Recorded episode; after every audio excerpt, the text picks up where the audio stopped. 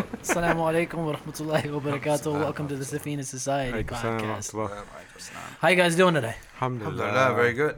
So, Dr. Shadi, wrote this book, The Science of Tawheed. I didn't know about this. This will tell. What is this? So, Science of Tawheed was uh, uh, is a booklet that covers a couple things that uh, we always talk about. So, three major things we always talk about.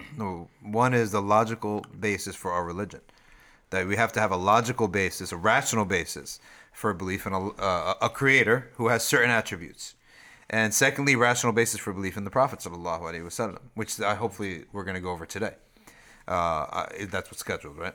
So then the other thing is the actual thing that draws a person near to Allah, and I have here about 30 or 40 pages of um, the attributes, the divine attributes, right? And what they actually mean. Because it's beautiful. You, you hear things like um, Al Alim, the all knowing, and uh, Alim al Ghaib, knower of the unseen, and they sound pretty similar, right? So we get, I get through to into all the names that are similar, but and what's the difference between the two? You know, it's my favorite section of that book. Yeah, It's, yeah. It was really, it was really the most. Like I Yeah. learned so much from it. Yeah, so that and that So was that was that's something that I didn't I, every 99 names book I went into, I sort of like got dizzy after a little bit. I didn't know what's going on in the book. So this one each name is treated in like one or two paragraphs and the point of treatment is comparison with similar names. Right. So that's how uh, we go into that.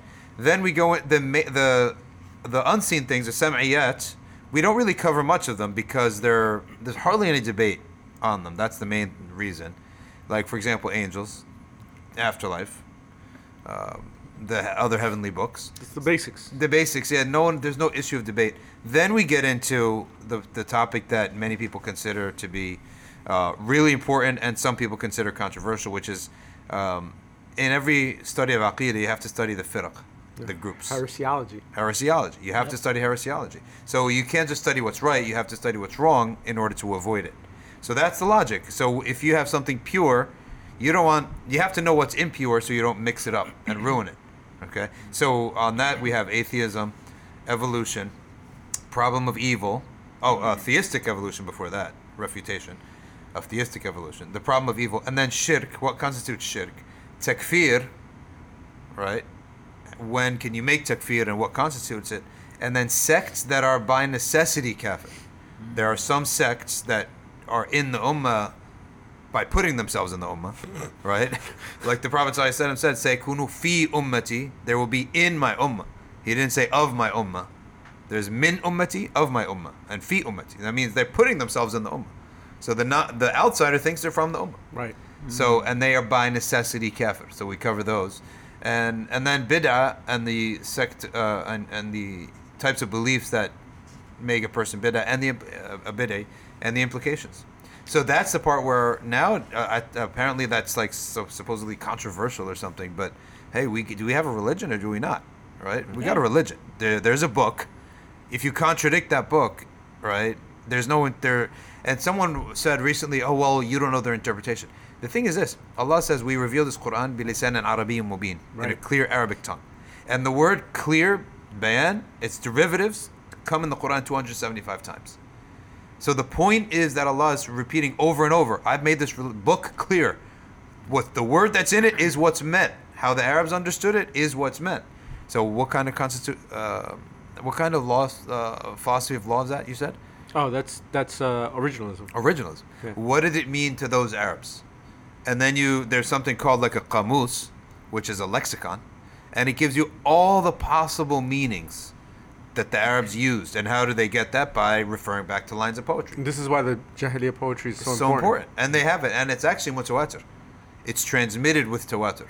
Wow. Uh, it was transmitted with tawatur before Islam and then after Islam, and uh, the Muslims preserved it for that. So when you get to a lexicon, you look up a root, you'll get any Quranic ayahs first, then the Hadith, then sayings of Sahaba, and then they'll go into the pre-Islamic poetry, MashaAllah. Oh. right? so just to prove to you what that word means, or poetry of the first century, Right, right, right. So So is that book like available to anybody or? So this book, class? yeah, this book actually, um, it did, it did, it's it's one of those books where it's not fine polished. Like there's some little things here and there uh, in terms of typos, It's not like fine polished, but I've been that's like them if you want my. Oh copy. yes, please. I need your copy after that. Um, uh, but we did actually accidentally order 120 extra. so because the, because it's not a final final copy, I'm not uh, yet putting it out to everyone, but only advertising it to the people who signed up for the website. Because now we have like a site membership that has perks with it, Yeah. right? So this will be their first perk, right? That they could buy the book. Speaking right? of You could always put up like a page of like errata like afterwards. what's that? Like the like changes right to like that edition. Oh, yeah, right? yeah. Like, Oh, we by the way, but it's it's Second it's edition. literally like a letter. oh Yeah, yeah, it's then if it's nothing like, letter here and crazy, there. then it's it's second Yeah, edition, a- yeah. Uh, But uh, and then we'll see how that goes, and then we'll just try to we'll sell those 120 because I think it's actually beneficial for high schools. I want to actually send it to high schools. It's, I think it's really. I think it's it's. You know, I, like I was telling you when we first uh, got here that Yeah. uh, uh, people that I've been talking to that have taken the class with us have said that it's really really clearly written and really Yeah. well written. Um, I'll just take exception with originally you called it a booklet, but what is it like 300 I pages, know. two something? I called it a book. That's not a booklet. Yeah. it's a handbook. We're like two, two, 225 at this point. It, it's by the way, it's I I think that it's it's a perfect summary of, of the topic. yeah. Yeah, And the rational basis for, and actually, I put in a top a, a chapter that we don't usually have in Aqidah books, which is reasons people stay or become Muslim, hmm. right? And then hmm. six reasons where Islam covers all six, but no other religion can really claim to cover all six. Every other religion is like one or two. right. Like- Like I've read a lot of books on this topic because I was a convert, right? So Right. I'm looking for every book was like 400 pages. Yeah. 200 of them on ha- quoting hadith about angels and about you know the last days and about Imam Mahdi, Mm-hmm. Yeah. which is you know how much of that do I really need for my to live my life here? Yeah. Right. As a matter of fact, I was talking to my wife just a few days ago, and she was saying something about. I was like, I don't not familiar with the topic that much. Yeah. She was like, What do you mean? and I said, I don't know about Akhir Zaman stuff. Yeah. I, I don't. It's not important to me. Yeah. Like it's important. I know the basics, but my my day of judgment is coming up any So minute. either now. way, yeah. It could be before I get home tonight. Yeah. But it's definitely within a few years, right? It's within a couple decades max. So what am I doing? Yeah. Why am I worrying about when Imam Mahdi's coming and saying Isa? Yeah. I just I know it. I accept as part of my religion, and I move on to what really matters. And the way, like the fact that I don't do what I'm supposed to do. like what Habib Omar says is, okay, what if Imam Mahdi came? What is he going to tell you to do? A- Apply the Sharia that you already have. Actually, that's true. I never thought, He's not coming with no. I never it's like thought people about are, that. people are waiting for it, and then it's I like, like a big reveal. It's Yeah. like it's oh, already now been I got to revealed. start praying. He, he's not going to come with a dhikr that'll solve all your problems. He's not going to come with. Uh, Yeah. He's just going to tell you to do what you're already doing. Yeah. So what I loved about this book is that it's focused. It's focused on what's important Yeah. And never what's thought- necessary for a Muslim to know and preserve their iman. Yeah. Right. So I, I think it's it's excellent. If any if we put it up for sale to the subscribers on the on the Safina thing. Yeah. Yeah, the, for the They people who are up, yeah for people who are uh, site members, this should go up uh, very shortly. We're just uh, finalizing. what with about the Patreon chain. members? Patreon, the donors are getting it. By the way, They're the, getting pa- a the copy. Patreon. Uh, those who gave like I think it's twenty five and up, they're getting it a, a copy. Good. So yeah, Yeah. So I mean, uh, one thing I, I've been meaning to say for a few episodes now. Yeah, 'cause um, Fatima's gonna kill you if you don't. yeah. So which is what. Uh, patreon.com slash ss podcast so uh, if you want to become a subscriber slash you know patreon uh, subscriber for our podcast it would be awesome if you could. So please you know go to ss podcast uh, patreon.com slash ss podcast so we do need to upgrade our equipment. We need new mics. We need a couple new things. There's a ton of stuff that we'd like to create and put together. Um, so far i think we get like what uh, 150 bucks or 190 bucks or something. Uh, if we could up that you know uh, we have like i would say like 99% of our subscribers aren't on pay uh, listeners are not on our patreon. So uh, if you have benefited or or listened to our episodes you know uh, the money that you give, none of us are getting paid. We're not taking the money for, for payment. It's going to go into equipment or building the podcast or you know writing materials or or paying honorarium fees for any speakers. Yeah, that's what it's. guests It's gonna come. It's gonna come to guests, and it's gonna go to uh, guests and, and people to reproduce the material.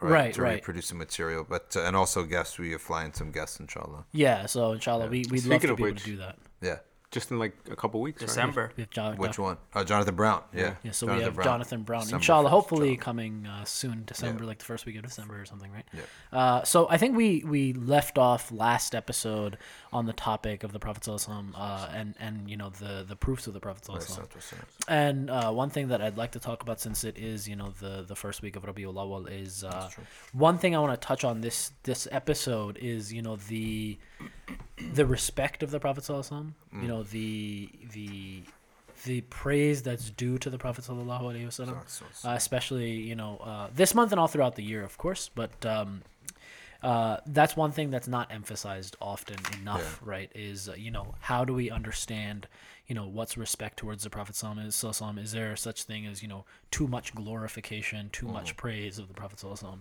Uh, so I, I mean, I just just a general question, if you can touch on that. Let's start off with that. Sure. I don't even know the meaning of those words in English. like there can't be too, much, much praise. I mean, when when people what people usually refer to is um, don't praise him the way that the Christians did to Isa salam, right? And I don't know any Muslim who's deifying the Prophet sallallahu alaihi wasallam or attributing divinity to him. I mean, there's those there's those really whacked out uh, ghulu, uh, Shia sects that attribute divinity to Ali, That's true. but not nowhere to the Prophet Muhammad sallallahu alaihi wasallam. So anything less than that, and also. Tr- you can try to praise him as much as he deserves, and you won't be able to. So, Yeah. what is too much? The, like, I'm not uh, being facetious when I was like, it doesn't even make sense to say, Yeah. "Oh, you're praising him too much." You can't even, you can't get close to enough praise for him, right? The the fiqhi ruling on that actually is that what is too much praise is saying something beyond the bounds. It's like saying he's a son of God, which is because when the Prophet ﷺ said, "Don't do to me what they did to Isa," Yeah. it means don't alter doctrine, Right. Right? Right. Don't elevate me to a level that will alter doctrine. Don't commit kufr and shirk. Yeah. But other than that, So Yeah. so the question isn't even like too too much the, the the question of like hey what what is too much praise that's just an amount and so it's like if if a little praise is acceptable then a lot of praise is acceptable Well, think about this. Think about this. Uh, that's what- true. If if a lot of praise, look how look how much the prophet's been praised in 1400 years, right? right That's been obviously Allah allowed that, right? Right. Oh, so yeah. then, what are you going to add to that? yeah Right. you can't 70 do more, more than ye- that right But- yeah. but also- Yeah, a lifetime of 70 years. so this is an So explicit it's more command. yeah Yeah. إن الله وملائكته يصلون على النبي يا- يا يا أيها أيها الذين الذين آمنوا صلوا صلوا. عليه وسلموا تسليما And and that is greater than praise. Yeah. Salah and salam on the prophet. Because In- I in- could praise, you can praise me, but you're not making salah and salam on me ever. Right. It's never going to happen. Like you could technically, it's dua, right? But no one says sallallahu alaihi wasallam except for the prophet sallallahu and and salah and salam upon him in the salah. It's way greater in the obligatory salah. Is way greater than praising someone, right? Praise. So we do that all the time. Five times a day we make salah and make salah and salam up in, in the salah. Uh, and the adhan is done out loud. All that is categorically greater than praise. Yeah. Right? And also, just think about the rank of the Prophet sallallahu alaihi wasallam, right? What are, what are we at? One and a half billion Muslims just alive Yeah. right now. Subhanallah. Everybody, not everybody fasts or does all the, but or pray, prays or does all of their, but almost every Muslim fasts at least sometimes. That's true. right? Like, there's very few Muslims that go, ah, I just don't fast. Yeah. Like that's just I've n- even the people who like drink and Actually, party. I know a lot of people like that. They don't Oh, fast. Allah. Yeah. This is Well, the this thing is, is, they don't fast, I'll tell you but an they make example. iftar. took about took about last Fa- days fasting by is way. actually especially Did- did fasting I ever during, sh- during Ramadan is for some people it's easier than praying for a lot of people it's yeah. easier than praying I knew people that uh, fasted during Ramadan that you know My, that uh, were lax peop- on their prayers And people so should- Forget lax. I know people who fast in Ramadan and just don't pray. yeah I I mean mean, Yeah. ask them, it's like, oh, you are know, you praying? yeah. No. but they'll be fasting so it's actually in some ways it's the easier obligation Well, check this out. And, I, and we used to not pray in our family. We didn't know what salah was obligatory, right? But we knew fasting. Right. We didn't. We didn't even know categories of obligatory recommended. Right. When I was young, but I remember we used to have suhoor and we used to have iftar and we used to go pray Eid. That was the religion. Right. And if you had a test, you prayed two rakas in the morning. If you had a test, right? And before soccer, you said recited Fatiha. Hmm. Literally, that was the religion for us. And you didn't have a girlfriend. That was it. That was religion for us for a good decade of life. That's By the way, what that's we knew. that's what the re- that's what the average religion for an American is. Yeah. Not Muslim, but like other. Yeah. It's Other just than- like make make ask for help when you need it, and that's a, about. it. a little tip for Yeah. people who are who have friends who don't pray. Uh, in London, there was a sheikh by the name of Mufti Barakatullah. He's probably still around, and he had a hotline actually, which was funny. That would calls would come onto his cell phone, and he would give fatwa on the call, right, right there, right then and there. hotline, like a hotline. Yeah, like, a one eight hundred fatwa. Yeah, one eight hundred my fatwa or whatever, and then uh, he would get the calls forwarded to his phone. So one of them, in one of them, he got a call about someone who doesn't pray in the family. So he said, in my years of life, I made an analysis that people don't have a problem with salah, they have a problem with wudu, A hundred percent. right? Interesting. So he said to get people to, to start praying, to rehab it back into salah, he said, I do something that it's a little uh, odd, but I tell them, make salah without wudu. Now the person very quickly does it and then feels awkward, uh, feels awkward about Yeah. it, then goes make wudu later, maybe uh, like after the first or two times. But just to get him into But it. But that's what he actually tells people to do. So if you have someone out there that, uh, from the listeners that you, doesn't make salah, you say get in the stuff, Mm-hmm. Yeah. even without wudu. He, Yep. Until he gets into the habit, then he'll be ashamed to do Wow. without it. By the way, Yeah. with the wudu, it's and even more, washing your feet. That's the Getting the foot in the cold Yes. water in the morning Yeah. during, dur- for Fajr in the winter is Yeah. the thing that a lot of holds a lot of people. But do you, yeah, but you know do- how many do- times I've seen? Sorry, shit. Yeah, go ahead. How many times I've seen people who be like, "Oh, let me pray right now because I have wudu." Yes. Like, like they have wudu from dhuhr and it's Uh-huh. asr time, and Yeah. they're praying it as soon as it comes in because they He's, still have he's wudu. sneaking it like Yeah. sneaking a first down. Yeah, he's like, oh man, I still have wudu. Yeah. I'm gonna pray right now. Yeah. Because the wudu is the barrier. Yeah. And it's the test. It's the test, and that's why the Prophet ﷺ said the th- uh, from the three greatest things that eliminate people's sins, right? Number one was making wudu when you dislike it. And one of Mm. the greatest things that I did, and I don't do it uh, anymore, but I used to do it for a sh- really short period of time, was to stay on wudu Yeah. at all times.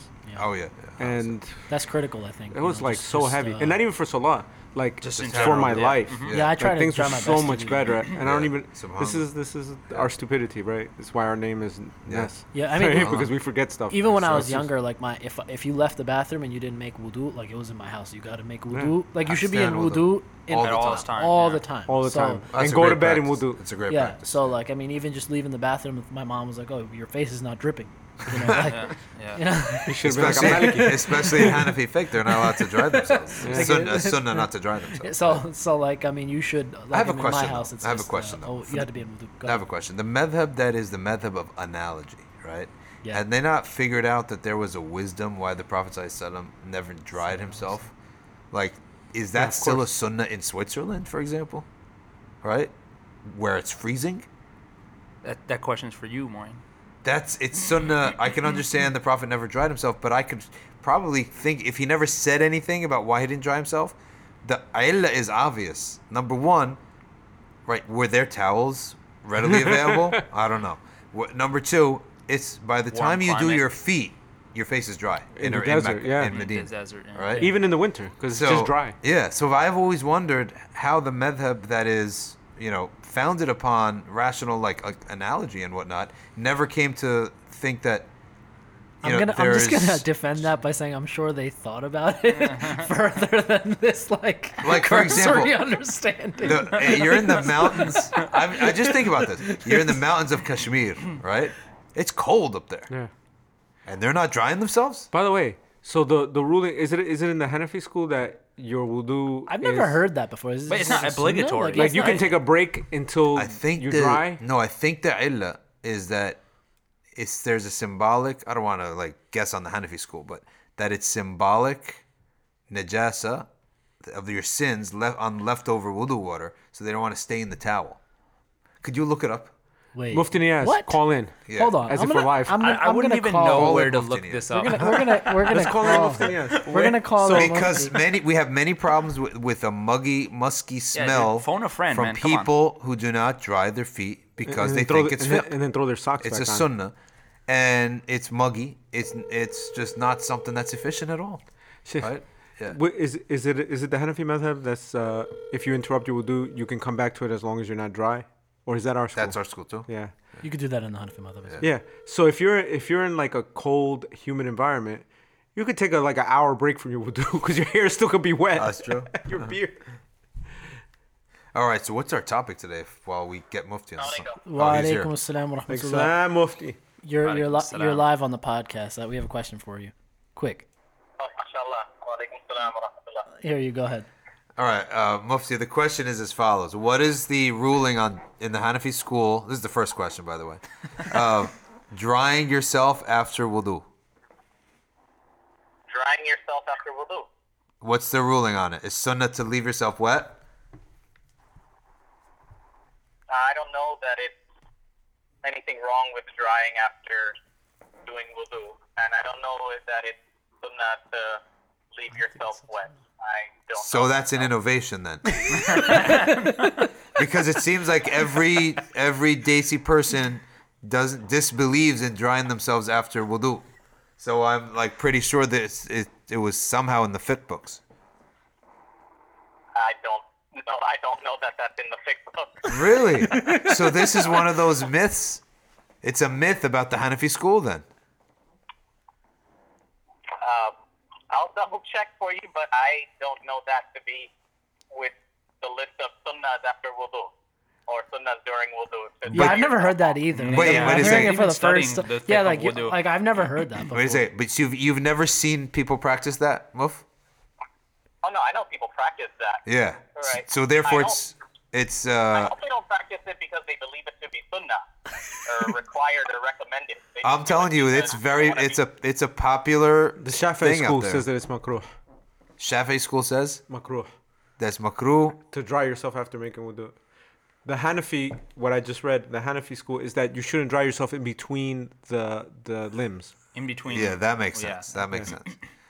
What's your second question? Uh, No, well, he, there's no second question anymore that he said that it's not even a sunnah. This is my, why- my second question would have been like, wouldn't wouldn't it be a sunnah like per, by context? You know, like in a place that's hot. And that's that's in that. place that's yeah. hot, you would need to dry yourself. That's the point. That's the point. That you wouldn't need, that the Prophet sallallahu alaihi wasallam did not dry himself not out of a, out of an act of worship, but rather for the simple reason that it was hot, and he's gonna dry anyway. So, yeah. So, uh, well, it's it's all moot anyway. It's a moot point anyway. Now that we know that it's not a sunnah and it's only a sunnah in the Shafi'i school, We need to, we need to find the Shafi'i now to beat up on. Yeah, which I never knew. Did you know this? I've never seen any Arab do this. That's why I looked it Uh, up all right, Mufti Saab, we'll, because All right. I, re- I remember that from we'll, from, we'll, we'll from let the you bad go, old days. Yeah. Thanks for requesting dua. Salam. Let's- All right. Well, Alaikum Salam. salam, Salam. salam. Let's call Tariq Amir. yeah. this is gonna be just like the, the Phone phone a friend. friend episode. Bro, how come you guys don't dry? Okay. What's our topic today? You tell me. All right. I just told you the So- the, the The the rational basis for belief in the Prophet. Wait, so yeah, we no, were, no, no, so let's we go were back. we were on praising the Prophet sallallahu Yeah, alaihi uh, so- wasallam. Oh, that's what we're on. How do So- we how do we get from that to drying yourself? We're talking about wudu? wudu. We were talking about people who fast or don't pray, and then Oh, okay. what, what what is the biggest The interference of barriers. prayer? Yeah. Is, and it's making wudu. People find difficulty in wudu more than they do in the salah, which is 100 percent You never seen that one video? It's it's in Urdu though of that guy like good Dubai like in Ramadan. You you sent that to me right, Alex? Oh, So- the one where he's like. Uh, So I'm like they, they yeah. like they like asked this guy in Urdu. The his name's like Good Dubai, right? So he's just like Good Dubai. Aap, you know, it's it's Ramadan like. Uh, uh, Tarawih padenge? Like, are you gonna go for Tarawih? And he's like, Nahin, like, you know, I can't do that. It's too difficult for me. He's like, Aap roze rakhenge? He's like, are you gonna fast? He's like, Nahin, like, you know, mujhe bhook lagti hai. Like, I get hungry, right? He's like, Aap, uh, I think it's something is, Aap, aap Quran ki tilawat karenge? Like, are you gonna read the Quran? He's like, no, it's too long for me. He's like, he's like, are you gonna aap iftar khaye? Aap, aap iftar karenge? It's like, are you gonna, you know, uh, have iftar? He's like, of course, man, kafir thodi na. Like, I'm not, I'm not a kafir.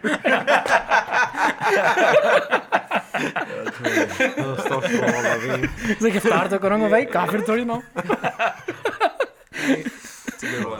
so, so there are people who, you know, Yeah. straight Well, so up just. what I what I was what I was bringing that up for, um, or in reference to is, you know, just the rank of the Messenger sallallahu alaihi wasallam, and in the in the most basic of ways, right? So any any good thing that you instituted that others take on, you get the reward of it without it lessening the reward for them.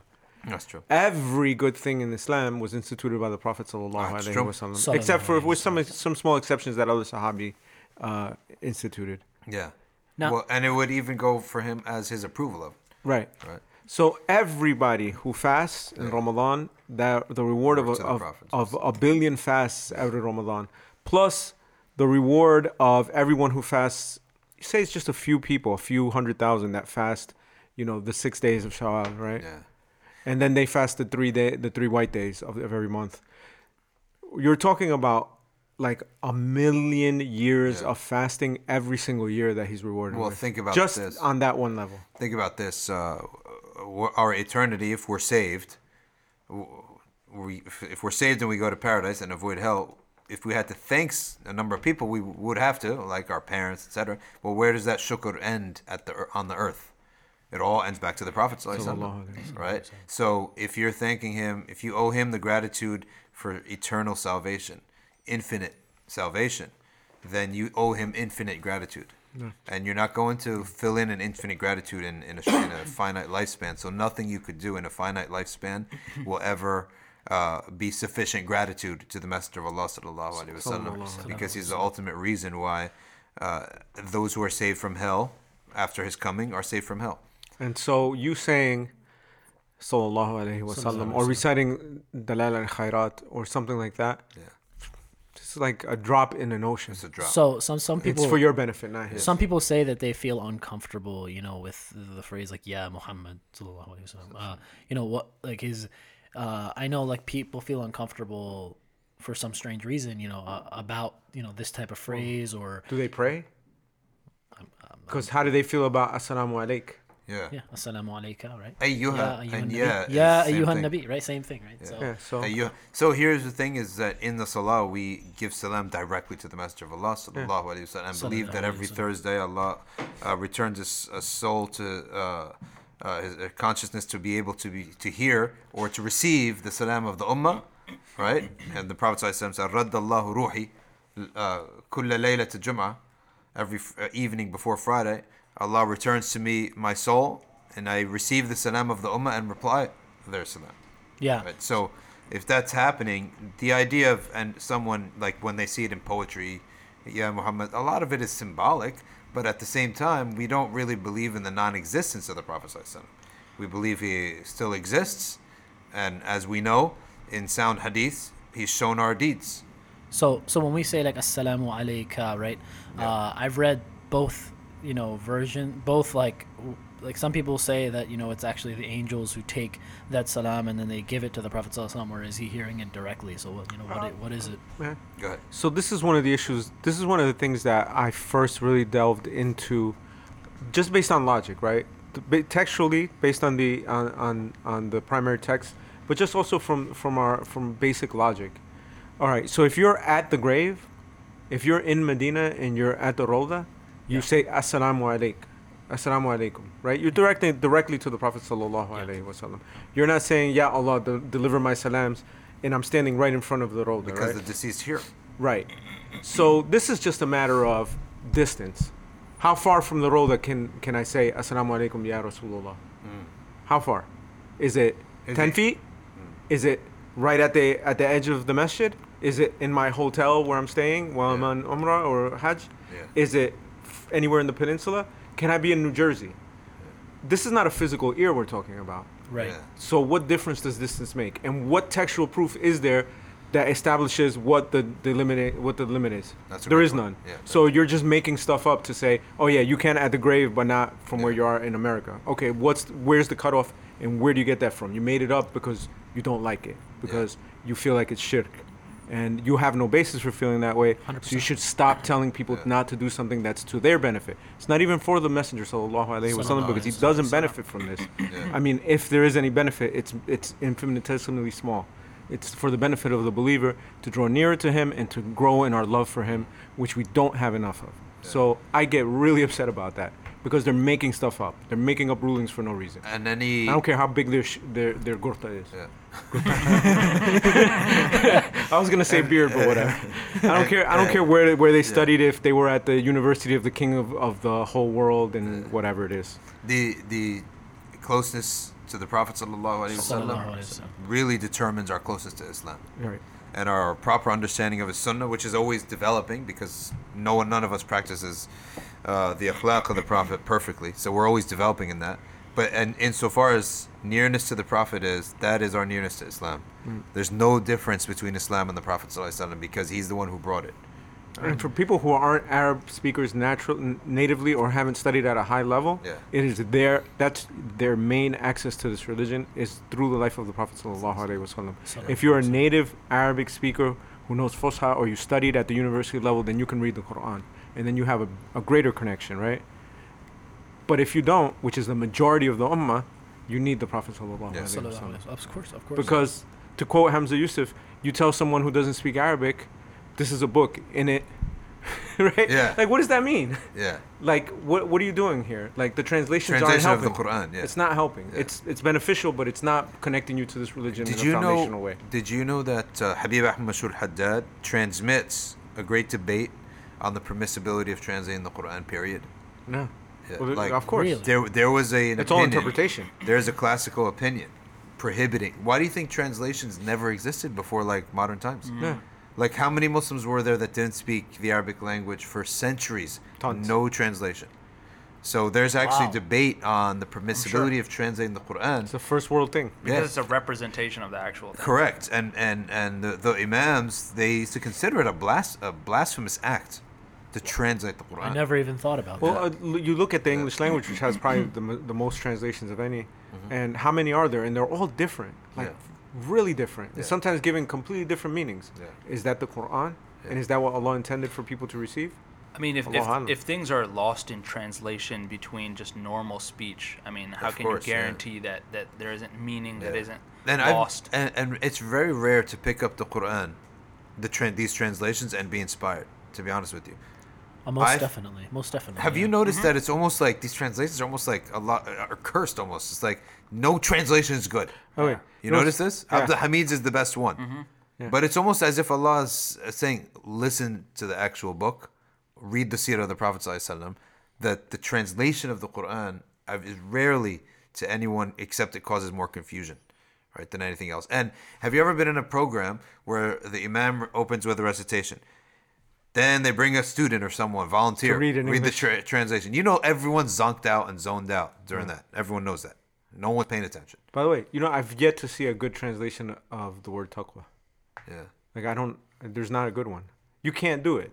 You have to use the word. It's impossible. Like you can try to use like a, a few phrases Yeah. to convey some of the meaning of the word, but it doesn't doesn't do it. Just doesn't. Yeah, I- I mean, and that, that's like a lot of And that's one word. yeah. So, um, but just getting back to the praise of the Prophet wasallam. I mean, along with praise, you know, uh, because, and I don't want to dive into it too deeply, but I think you know, uh, I'd like to touch on the idea of you know why it's not just okay to believe in Allah subhanahu wa ta'ala without the Prophet right?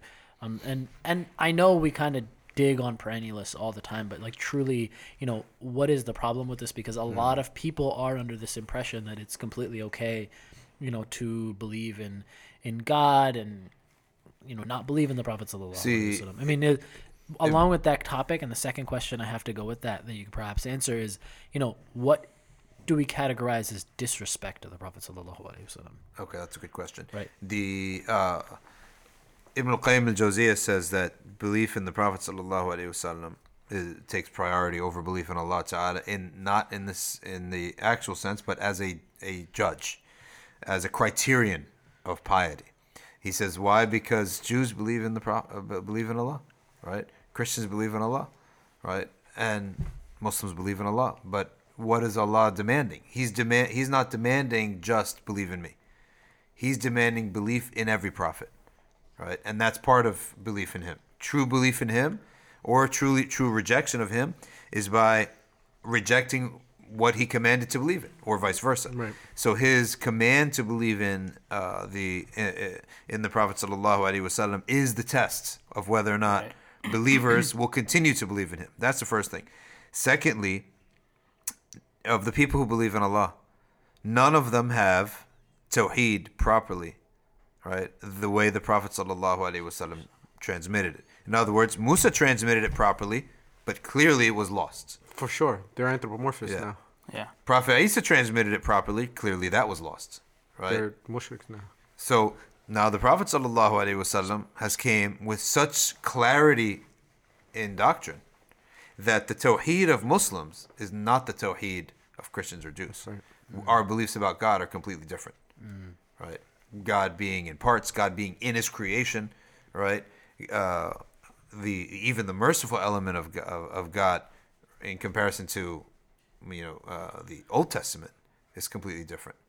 So so from those two aspects, that Allah is not just asking for belief in Him; He's asking for belief in Him and everything else He tells you to believe in. Right. And if you disobey those, then you've disobeyed Him, right?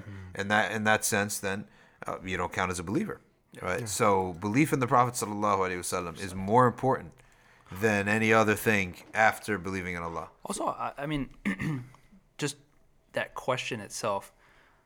What is the basis of that question? Like, like, what what types of people are asking that question?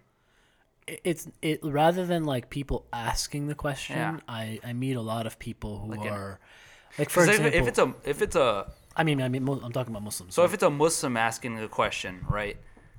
How are they identifying as like Muslim if they don't believe in the Prophet? Because everything that we know about Islam has come through the Prophet. So if you don't believe in him, and and I'm guessing that what what they mean by that is we don't believe they don't believe he it's not existed that they don't. or It's not that it's not that they don't believe. They obviously believe in the Prophet Sallallahu Alaihi otherwise they wouldn't be a Muslim. Okay, so- right? but they're like Are they? you know, they you know, what if they say that hey, obviously we believe in the Prophet Sallallahu Alaihi Wasallam, we're Muslims, we believe in the Quran and the Sunnah and everything there. But it's like, does everybody else have to believe in the Prophet Sallallahu Alaihi Wasallam? Is that like an absolute necessity? Like everyone No. else that's not Muslim. yeah. Yeah. I mean, they can They continue not they- being Muslim. I guess. I guess that's the question. No, that's what I'm saying. There's no so- compulsion in but they'll say they'll say that Yeah. you know like um, Does ev- oh are they? You're you're asking. I mean, I think what you're Do you- getting at is can they not believe in uh, the Prophet sallallahu alaihi wasallam and still be saved? Right, Yes, like that's, that's what it essentially is. what you're you- asking. you it's know a what's- salvific And- like and- right, consequences. yeah, I mean, right? I mean, if they never this- heard of yeah. him, Yeah, you know what that you know what that is. That is really misunder, uh, really underestimating. Okay, what Allah wants from people. Yeah, it's, re- it's almost like saying, "Hey, can we get into? Can you get into Harvard?" Hey, I mean, I didn't go through high school technically, but I mean, I know stuff. Why can't I get into Harvard? Now, if imagine someone comes, I had I had some Egyptian people Didn't take the SATs. some Egyptian people who who the kids were like horrible in school, but they were rich, and they said, "Well, our kids are going to go to Harvard, right?" And we said, "Really? Like they don't have the grades to come near going to Harvard, right? They couldn't even fill out the application." these people don't even want to go to Harvard. Sheikh. They want to. They're saying, can this person be awarded like not the an honorary, idea a of going legit to Harvard. PhD without having ever attended the class? Yeah. I mean, they took other classes. Yeah. They learned It's- like it's- typing. It's, it's even it's even more than that. It's like it's like um it's like you didn't even apply to Harvard, and you're like, Yeah. why can't I get into Yeah, Harvard? but no, here's, theoretically, Here, yeah, here's the thing. they don't even want Harvard. They want the reward of Harvard. Yeah, here's the thing. They they were insistent on going to Harvard, but I'm like, you got you're not even in the in the league. You're not even in the same ballpark Yeah. of what it takes to get into that school. They're like, why is this so complicated? Right? We'll pay the fees. Right? it's like you're not even in the same uh, zip code at this point. Right? So likewise, people who talk and like the way you're talking say, well, let's believe in God. He's a nice guy. Right? it's enough. Like we want to tell them like. Allah is actually serious and He has demands, right? On Yeah. life, on how There's you live. obligations, yeah. It, you're Otherwise, not, everybody would just automatically enter, exactly. and we would so have to do anything. I'm telling him, like, So- honestly, you're not even in the You'd right have like zip a, s- code. You'd have like a uh, suicide I'm- I'm rampage. gonna Like, go- get me there as quick as possible. If I don't got to do nothing. I'm gonna go even a little bit further with this. Yeah. I don't know how much they these these people that are like they believe in God but not. The, I don't even know how much they believe in God or what kind of God they're believing in in the first place, right? Yeah. Because this is a God of convenience. Semantics. This That's is a what God. it is. A It's God of convenience. This is a God who you can be like, no, I'm not just spiritual. I actually believe in God. Yeah. Well, what do you do? What um, on what basis? What is Yeah. your book? What is Where's your your message? effort? Yeah. What i- What do you think What is God wants of of you? God? Yeah. Not just to be nice to everybody. That's not the rule, buddy. nice on your standards. Yeah. Yeah, and, and that I, that's kind of what I was getting to, right? Like, I mean, I've uh, I, I've spoken to people, spoken to people, read things from Yeah. people. You know, they'll, they'll they say they'll say things like, "It's like, oh, you This don't know, when Stephen Hawking died, you don't right? Know people people's up. intentions. You don't know, Yeah. you know, what kind of condition that Allah has placed them under. You know, we should, uh, you know, try to think best of people. But uh, I, and there's a difference between like, okay, thinking like, okay, that you know this person may not have known about Islam, and then there's another thing is in terms of like making excuses for everybody into to a point that like Yeah. you no longer even like like say that you have to believe in the Yeah. Prophet Sallallahu Wasallam. Well, you know, you know my So my response to those. You know my response to those is you're ma- you're saying maybe this, maybe that. Also, maybe Allah is serious. Allah. How about that? Right? Maybe this, maybe yeah, maybe, but and maybe Allah is that serious about the Prophet. Maybe Allah didn't reveal a book and send Yeah. a messenger and put him through all of the trials that he went through and all the suffering that he endured Yeah. to bring us this message just so you can go, yeah, but you know, Yeah. this guy doesn't really like it, so we're gonna go with Jesus on this one and Buddha on the other one. Yeah, and ultimately it's entitlement. It's an Yeah. entitlement mentality. And here's the thing: just yesterday, so after class, somebody came up to me and they were they were asking me a question um, about, you know, people in the hellfire forever and how bad can your sin be in this life Yeah. that you get, and you know, I made a point that I, I and I'll, I'll fact check it here with you, Sheikh, is very. f- As if you just apply the rules of what Allah is confining people to eternal hellfire for, Yeah. it should be very few people throughout history. Like I'm not saying it's a handful, but it ain't billions because you need to have heard the message with clarity, known that it was true and then rejected it. Yeah. Knowing knowing the consequence of that rejection. Yeah.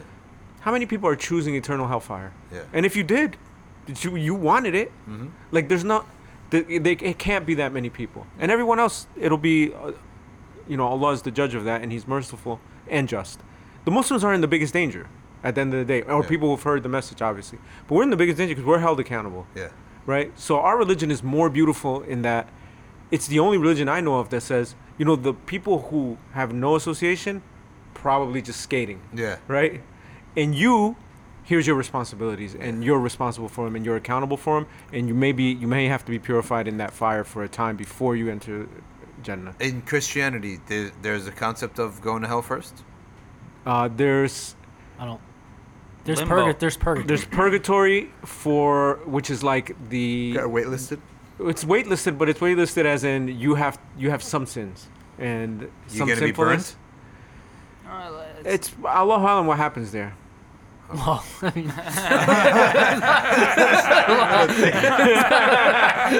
thing for Actually, you know what? Allah knows best what happens in that imagination. You imagination. know what? You know what? pur- you know what purgatory is like? It's almost like the barzakh, right? Okay. For Yeah. us, Yeah. like you're in the grave. There's some questioning. There's some. There's some. There's some punishment if you were bad, and there's some good news if you were good. Purgatory the same thing as limbo? I was just going to ask. Like, is- Limbo is for unbaptized babies.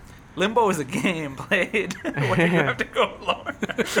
So the thing with limbo, right? It's for unbaptized babies because of original sin, right? So your parents were Catholic, but they didn't baptize you. Yeah. You're hanging out in limbo, and uh, again, who knows? Who, according to them, who knows what Yeah. happens, right? I'm telling you, one of the in our, in the religious life of Muslims, in the religious life of anyone, you need to grasp onto a, a human being.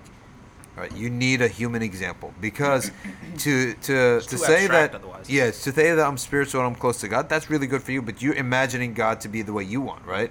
But to have an example, well, what does it mean to worship Allah? It means to have these akhlaq right here. It means to do these acts right here.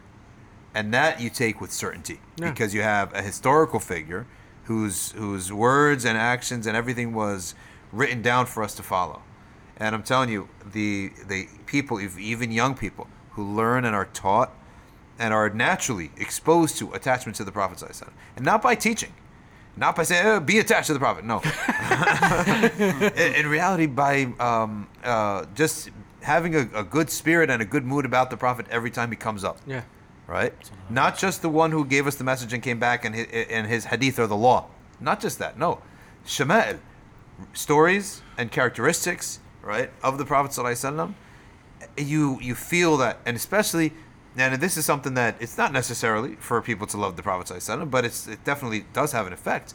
The idea of a, s- a mol- of the Mawlid season, and people are in a celebratory mood, connected to the Prophet every year, right? This happens once a year, and you have three, four, five, six thing events like this. It revives a young person's love of the Prophet. And we're going to tell us in that in this era, you need a lot of reminders. In this day and age, the day that we live, in the time that we live in today, you can have heard the same subject. You need another reminder because we're bombarded by so many stimuli that they're just washing out like everything you know. Everything you know is slowly getting washed out and crammed and pushed out of your memory bank. So you need constant, nonstop reminders, right? And even you imagine like you you hear something, uh, uh, you know, a hundred times, but in this day and age, it's like between that hearing, the 99th hearing, and the hundredth hearing, I was also exposed to a million stimuli that I actually probably forgot you know what the Battle of Badr was, or whatever story is being told, or how the Prophet treated, uh, you know, this orphan or that orphan, right? So for that reason, constant, non-stop it should be read. And uh, Rhodus actually read the entire um, uh, Shama'il al-Tirmidhi every with Murabit al-Hajj at his bedside every night. Can you imagine that? Like Wow. at, at Murabit al-Hajj's bedside with like a, a flame, he read. He would read to him while before Murabit al-Hajj goes to sleep, right? Because he was old at that time, so he would teach in his bed laying down. And Sheikh Yahya would sit there, read, and and and, and would give uh, commentary. And Yahya was Muslim for like a year or two at that point. And Murabit said, Hajj, that goes to show you that the real teachers, the real transmitters, and real representatives of the Prophet sallallahu alaihi wasallam, these are great ulama, they would teach from like what we would say from like beginners to the the most advanced students, right?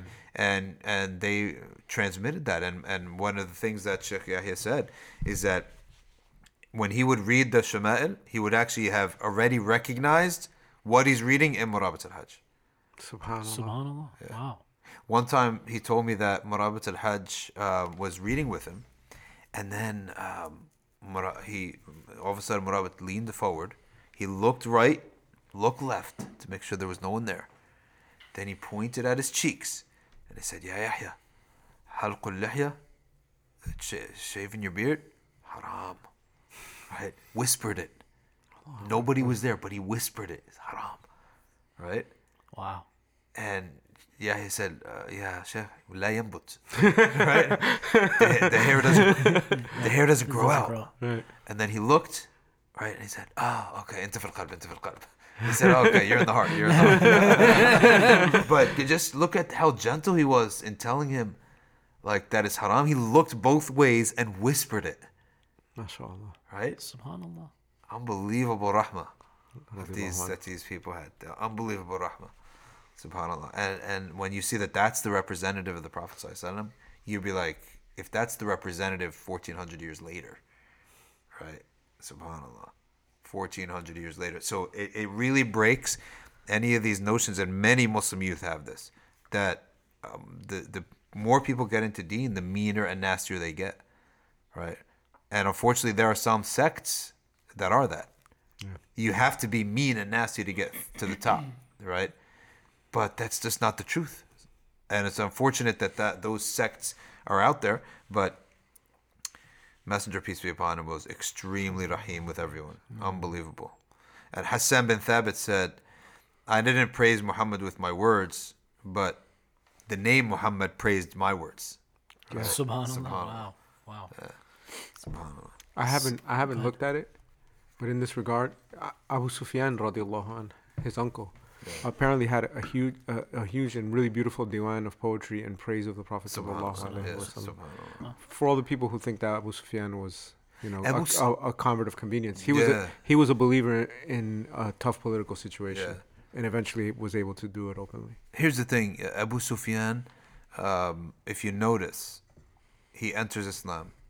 Abu Lahab doesn't, Abu Jahl doesn't, uh, bin Khalaf doesn't. Because Allah Ta'ala says, Those who make fun of you, I will take care of them.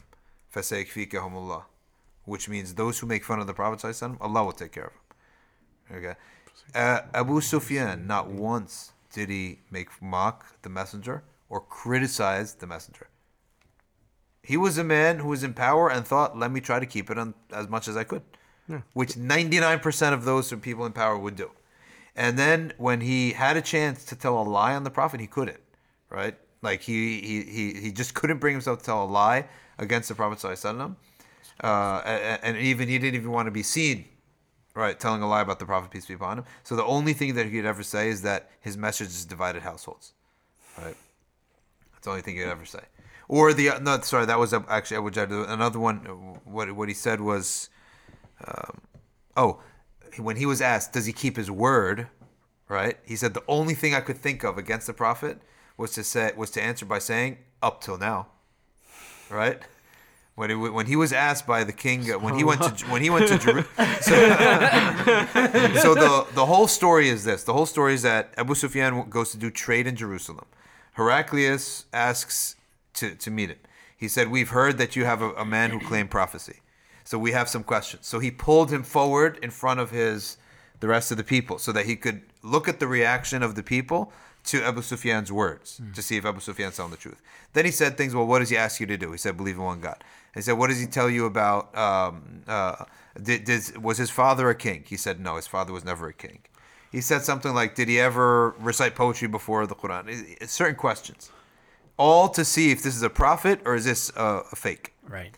And then he said, Does he keep his word? Right? And that's when Abu Sufyan said, All I could think of to put the prophet down at that point was to say, Up till now. Right? So that that was Abu Sufyan. He never mocked the messenger himself. Right? Uh, so th- for that reason, the mercy reached him. Right. So now, you know, we touched on the idea of, of, of you know, the belief in the Prophet. Uh, now, and bes- without getting into any controver- controversial stuff, you know, I'd like to talk about, you know, what does it mean to disrespect the Prophet Sallallahu Alaihi Wasallam? You know, um, a few years ago, I, I, I wrote a status up that, you know, uh, in, in the Maliki Madhab, for example, if someone were to say that, um, you know, I like squash, you know, and another person says, "Oh, I don't like squash," and you bring up the Prophet Sallallahu you know, to defend like, "Oh, you know, the Prophet Sallallahu likes like squash or whatever, Yeah. whatever thing it may be," you know, and if somebody were to say, "I still don't like squash," you know, like Yeah. that would be kufr, right? and I and I think There is no there is no madhab stricter uh, on the issue of respect to the Prophet than the Maliki school. so I, I put up that status and whether one and and and, and you know uh, uh, I won't say which sect which Yeah. sect he was but Yeah. uh, someone from another sect like commented like you know that this is the reason why there's so many killings of uh, you know he's like he's like he's like it's because of Malik that there's so many killings Yeah. of uh, of of you know our people in you know in in in, in, in like so many nations Yeah. right so then like uh, obviously all the Maliki Shabab like came on and they like cussed him out too and, like Well, I had here, to take for- that here- one down Here's and- one criteria. Close Facebook account. yeah, I closed my Facebook account So he was criticizing Imam Malik for because his love of, of, the Prophet because of because of his love of the Prophet sallallahu because, Because Imam his- Malik Imam Malik like had someone beat because they said that they Yeah. didn't like the sand of Medina I think right See, I mean, I mean, the thing is, if you if you look at the criteria for awliya, right, and you apply it to Imam Malik, yeah, he's fulfilled it, and so now you're going to war with one of the awliya. the awliya of Allah. Yeah. right Good luck. And, and, and, and, and over the praise and over the protection of the honor of Rasulullah So- sallallahu Sallallahu alaihi alaihi wasallam. wasallam. so I don't even want to No, stand no. next to you, bro. So then, what does it mean to like you know Well, when I put this up, there was there was people you know who were, and I I'm not just talking about Facebook. I've spoken to people about this in person, even in my own community. Like you know, they'll say it's like oh these things are a little bit extreme. Yeah. What does it mean to be you know Here's the thing. extreme in you know is it extreme to say that uh, you know you can't disrespect the Prophet Sallallahu What is exactly disrespect? Okay, so number one, the un, what's unique in the Maliki school is that there's no istitaba for disrespect to the Prophet. ﷺ. Reason being is that that's something only the Prophet ﷺ can forgive. You insulted the Prophet, only the Prophet can forgive that, that's right? the it's what you just said. By exactly. right? Yeah. By you mean istitaba like is the period of three days you have to think of your actions and make toba. If you make toba, you're not executed. Well, that and that exists in blaspheming the religion.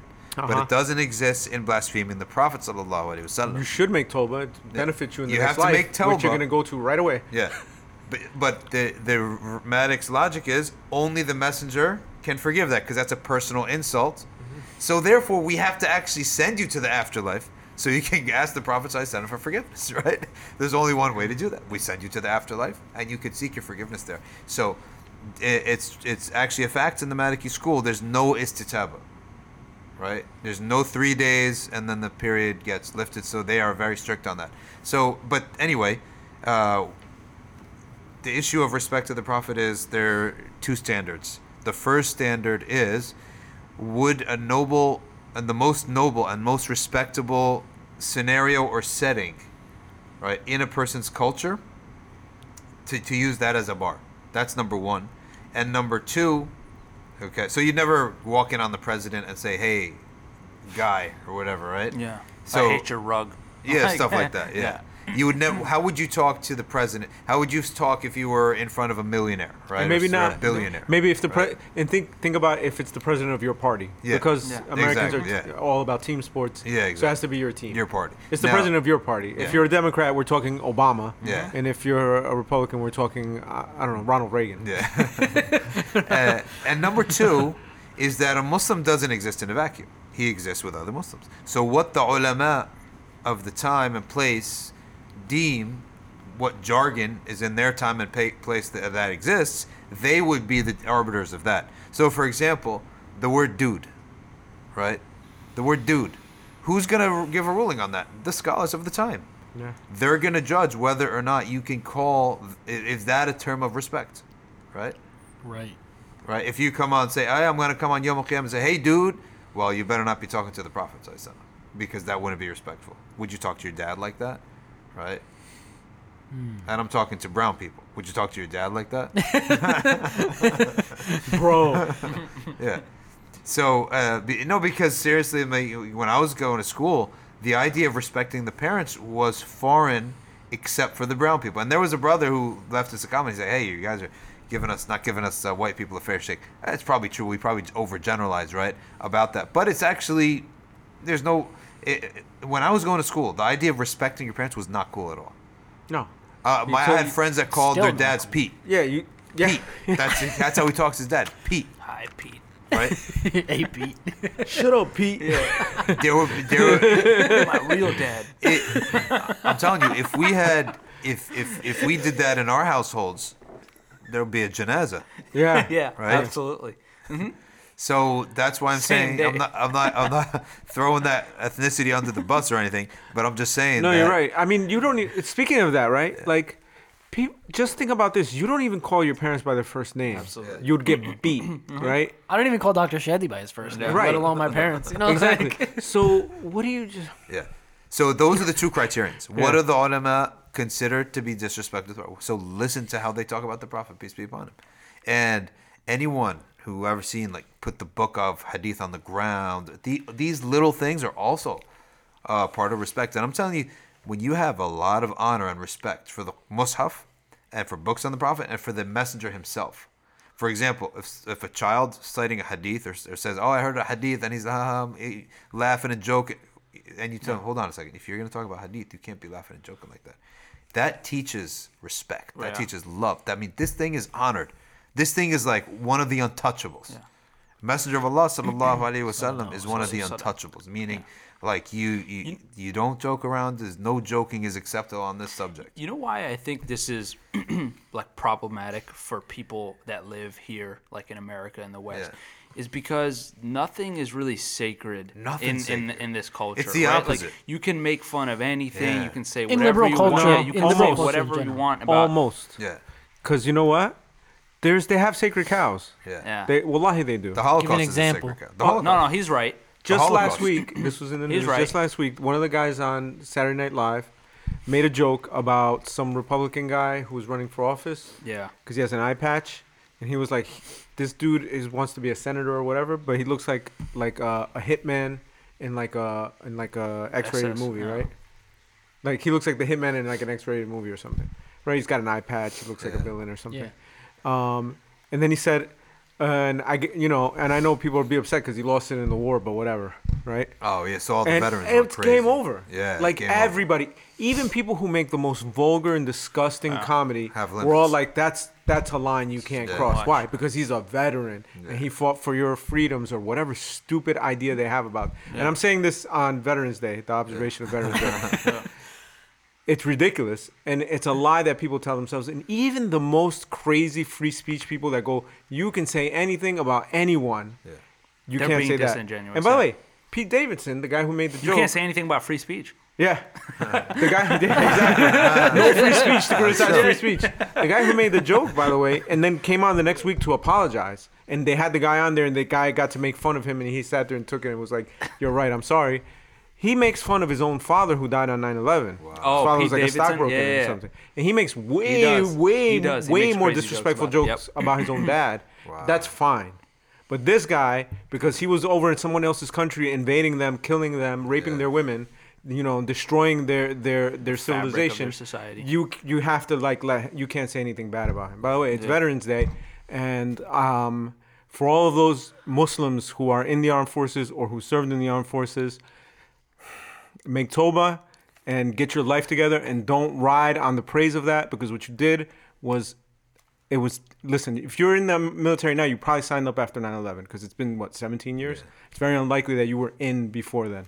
You signed up at a time when america was going to war unjustly in muslim countries and causing the death and harm. By the way the, the reciprocal the, the, the ancillary harms women who are left with no men in their life True. who are prostituting themselves to feed their children muslim women are turning to prostitution to be able to just survive as a result of these wars and you participated in it in any way Wallahi, you should make Toba for the rest of your life. You should get up every day, pray two rakah, Toba, and it's not. It's probably not enough, because what if that was your mother that that happened to?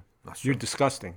Oh, sure. Uh, you, you can't So sign you, up. there's no praise for veterans, Muslim veterans, and I don't care if and if you're the parent of one that died over there, you should have raised a better child. Hundred percent. uh, And stop and stop making and stop appearing in conferences and getting Uh, yeah, famous listen, over it. Yeah, yeah. Taking part in an unjust Loser. war, taking part in an unjust war Yeah. is for forbidden. Period. in a war that where you kill Yeah. Muslims. Yeah. Forget an un- if it's an unjust war be- of That's your true. Muslim leader is sending you to fight Yeah. Polytheists unjustly. Don't do it. True. But this is your opposite. disbelieving government Yeah. sending you to fight the Muslims. Yeah. I don't even know if Allah Alam does not make takfir, but Yeah. Well, in the in the in sorry, the in the sorry in- about the rant. No, no, no. But it's But it- there are sacred cows here. So- it's just are. that they're the worst ones. There are. I mean. I mean, you brought a The perfect one. can't be I mean, criticized. you brought a perfect one up just now, right? I mean, not only that. I mean, things like the Holocaust, Mm-hmm. things like, uh, you know, there, there's a lot of sacred cows. If you, I, if you- I if you- was if uh, sending someone. Uh, I sent someone that all the sacred cows aren't sacred. like for example, cows, though. the things that, They're that the yeah. things that you would think would be hallowed aren't right. Like for example, because look God. at Christmas season is coming up. Yeah, God, uh, they made a mockery out of their own, you know, their own. Uh, tradition, right? It's When like, that- oh, jolly old Saint Nick, like, Like, you if know, we like had a this wedding- guy's a buffoon, you know. so Yeah. it's it's all the things Like, that if you we had would a real think s- a are real saint, sacred. you would- right? you know, like, would absolutely, you- absolutely. Would you be making like a caricature out of a, Yeah. an actual saint? Absolutely not. So all the things that are actually sacred are not. listen but when the that things guy that aren't when are. that guy made the uh, put put up that lawsuit that he wants to be able to change his age, right? So, so I sent I sent that to someone, and they said they replied back as they said, "Is there anything that's not mutable anymore? Is there are there any immutables anymore?" I said, "Yeah." Your opinion on LGBTQ issues. Hmm. that you cannot change. You can change anything else. You can change age. You could change, well, why not change race and ethnicity? Change weight and height, right? A woman change tried. anything you want. Well, I mean, To identify I- I her know weight? I- no, I- to change a race. I mean, this sounds like yeah. but she was ridiculed for the same re- for Yeah. I, non-ironically, she was ridiculed because she was trying to change something that's a social construct. Because uh, it's a hundred that's a percent. By the way, that is a hundred percent a fake category. Race. Yeah. there's phenotypes that look more Exactly. like one region or another, but Exactly. race doesn't mean anything. Yeah. There's no such thing. But they in real life. ridiculed her for trying to change the as social opposed construct. to something that is it's in your DNA, it's in your hormones, it's in your genitalia, all of that. Yeah, it's Yeah, whatever you feel like. exactly. Before we Race. go down that road, uh. But yeah, before we go down that road, Yeah. I mean, yeah. God, we almost made it through. the re- another I mean, we, episode. we, we went through perennialism, the LGBT thing. We went, Um, we went all in today. can, can I just can I just add one thing? Shoot. Uh, because we're talking still about the praise and overpraise of the Prophet sallallahu alaihi wasallam, right? And wasallam. I mean, how how can you? People, I don't think people even realize like they, people, just you have to understand that the the the Prophet sallallahu alaihi wasallam was not just a historical figure that Allah sent you uh, the Quran through. This is not. It's not as simple as that. His position in your life should continue today, and it will be s- supremely important on the day of judgment. Yeah. Like you're not done yet with your relationship with Rasulullah sallallahu alaihi wasallam. He will be making pros- he will be prostrating in front of Allah, making du'a for your salva- for your salvation until Allah tells him that he can stand up. Right? And he'll be saying, not not for myself, not for my family, not for my daughter, but for my ummah, my ummah. Hmm. And as we're being herded, pushed by these stern angels towards the pit hmm. of, of hellfire, and we're about to cross over and fall into it. He steps in front of us, sallallahu alaihi wasallam, and the sirat appears literally under his foot.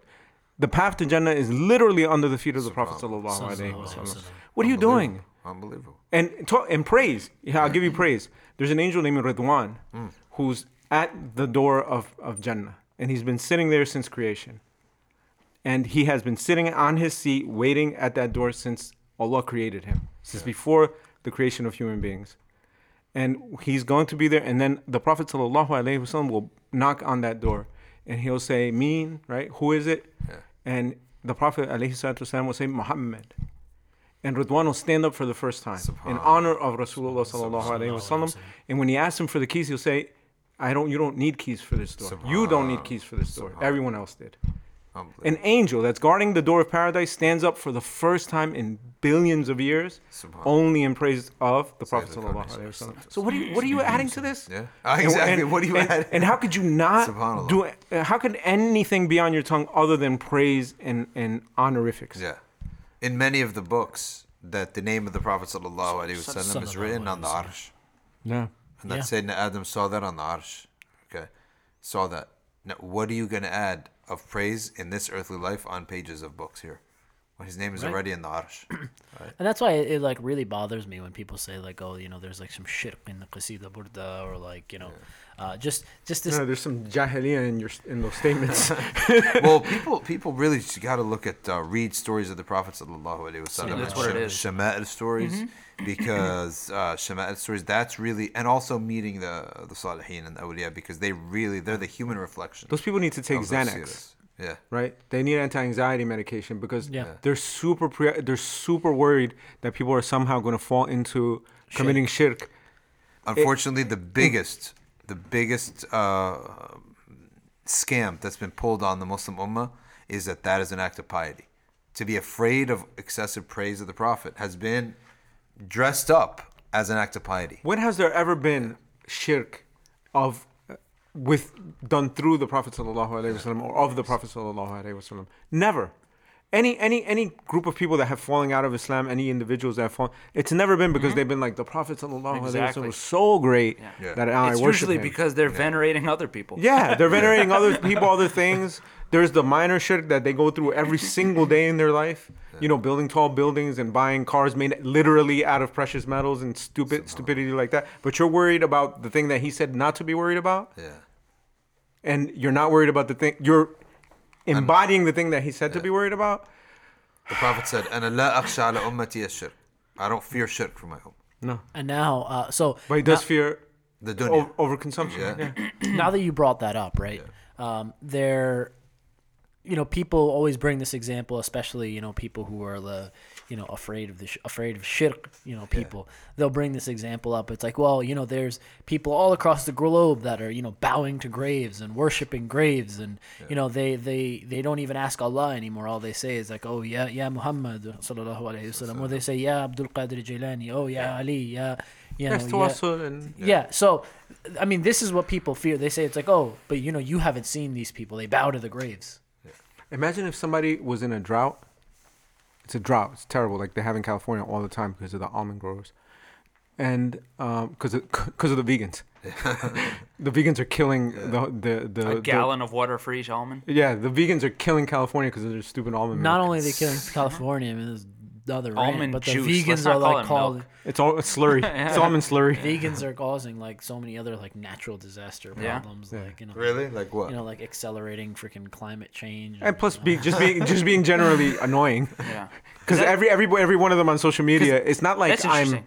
Mike three thousand. Because they always say I'm that vegan Mike about three uh, thousand. carnivore or carnivores. I Like, know, that the but- meat production is like causing all sucks this- out all the water. But anyway, anyways, um, like, yeah. So, uh, sorry, off topic. So there's a drought. Now imagine if somebody is the leader of a community says, "We're gonna go out and pray for rain because this has been going on for too long. We're starving. We can't grow crops. Yeah. Our animals are dying." And he says, "You know, th- we have authenticated a, a relic of the Prophet sallallahu alaihi wasallam, and we're I'm gonna put that on when I go out and ask Allah to make it rain for us." Yeah.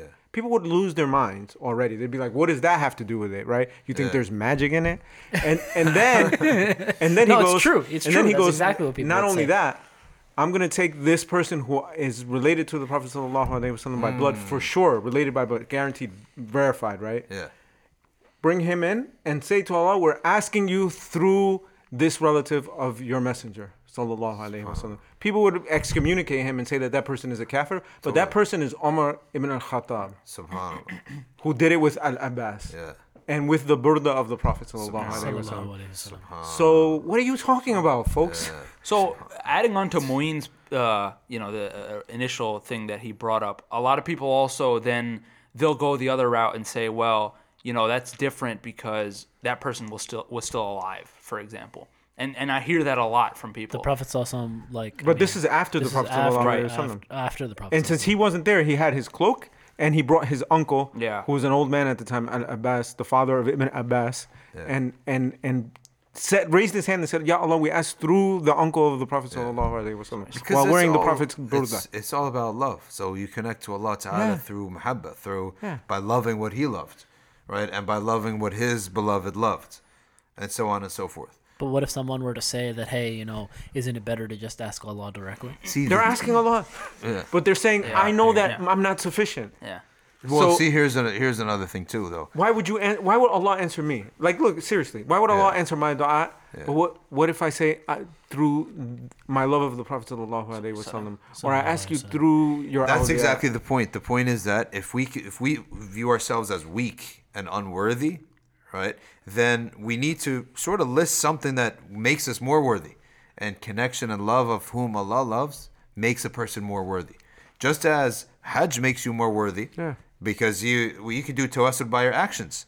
Hajj, someone who did Hajj is more worthy of being forgiven than someone who stayed home right? So likewise, uh, the uh, one's love for someone or one's expression of love, and, and there should be some action based on it too, is makes a person more worthy, right, than without, especially when it's Allah's beloved. But here's the thing: the, no one should make those debates the central figure or central issues of the subject of the Prophet ﷺ. Right. Like these things have become uh, distractions. These debates have become just walk away from distractions. them at this yeah. I mean, open up a book at, uh, uh, of the prophecies of the Prophet sallallahu alaihi wasallam to see his care for the ummah. Right. Open up a book of his description on how he treated his sahaba, and how uh, how many sahaba who had done wrong against him forgave him, and how about a very simple thing to show you the the the nature of the messenger peace be upon him. Have you ever heard of hadith where the Prophet sallallahu alaihi wasallam was indebted to a Jew? Yeah. right? Have you ever, you've heard a lot of these hadith, right? Where the Prophet ﷺ is indebted to a Jew. Have you ever wondered why is he indebted to a Jew when he has all those Muslims? Right? Have you thought about that? No. Yeah, when he died, his his shield and his and his sword were uh, being held by a, a Jewish merchant Yeah. that he had lent, that had borrowed he had borrowed money from. So look at the mercy of the Prophet ﷺ is that he knew that no Muslim would turn him down for a loan. Mm-hmm. So this is not a fair ground, right? So what if the loan is bad for him? Giving the loan, he needs the money. So he would never ask the Muslims for loans. He would go and ask the people who have no shyness in rejecting him for loans because now that's an honest Business, right, yeah. business transaction. It's what they call in the law in America an arm's length transaction. Ah. it's, a, it's a transaction done between e- parties that are on equal Equal, grounding, yeah. and they're not. There's no other relationship Yeah. that Right. can influence it. So the logic is the Yehudi has already rejected the, something greater. He's told the Prophet no on something greater, which is his claim of prophethood. So if that Yehudi needs the money and can't give the loan, he's gonna say no. He's already said no to something greater. But the Muslim will never, the Sahabi will never say no to the Prophet, peace be upon him, Right. for that. So he won't take So the advantage. Prophet ﷺ would not take advantage of that uh, relationship to take a loan, let alone take money from them, right? To take a loan, he wouldn't, right? And if you want to talk about ethics, that's what ethics is. Mm-hmm. Like, where is it that mm-hmm. power interests sort of Right. disallow Affect- you from doing right. certain things? Moreover, at the peak of the Muslim power during his lifetime, right towards the end, he's still borrowing money for needs, rather than he has the entire He all never that they've conquered at that point is at his disposal. He's not an emperor king. Yeah. And He's just not being rich. He never asked Sayyidina Uthman or Abdurrahman bin Auf to bankroll like uh, uh to, or to sup- Anything personal, to, yeah. to yeah to support any of his personal life. Uh, uh, and just to just to clarify, when we say you know the the needs that he had, that was that like you know, I mean the Prophet some did he wouldn't wouldn't he be able to get whatever he wanted anyway? And from what in what sense? Like why why would he need to ask a Jew? Is that to show us that you know in the, Firstly, to show the permissibility, but secondly, also the Prophet sallallahu alaihi wasallam did choose to be prophet slave over Prophet king, Right. and so that means that he will not just use du'a to get what he wants right away, that he will actually live the life of the impoverished. That's like when his daughter came to him asking for a servant Yeah. to help out. And he could have asked anybody, and they would have gladly volunteered to be the servant of Ali and Fatima. radiallahu Mm. anhu. But they, he said, no, why don't you do this dhikr? It's better for you. Yeah. right? Subhanallah, 33, Alhamdulillah, 33, and Allahu Akbar, 34 before sleeping. Right. That that was better than her having a servant. So, and they were working hard. yeah. They had Right. they had to. They were not rich. No, They were poor. yeah, and she said it's a burden on me with Yeah. these children and the physical labor that I have to do. Can't Yeah. you provide for me a servant? And he said it's not appropriate. Wow. I mean, and so like I mean, the reason I brought up all of those things is you know people are afraid of you know like accidentally committing shirk or something, right?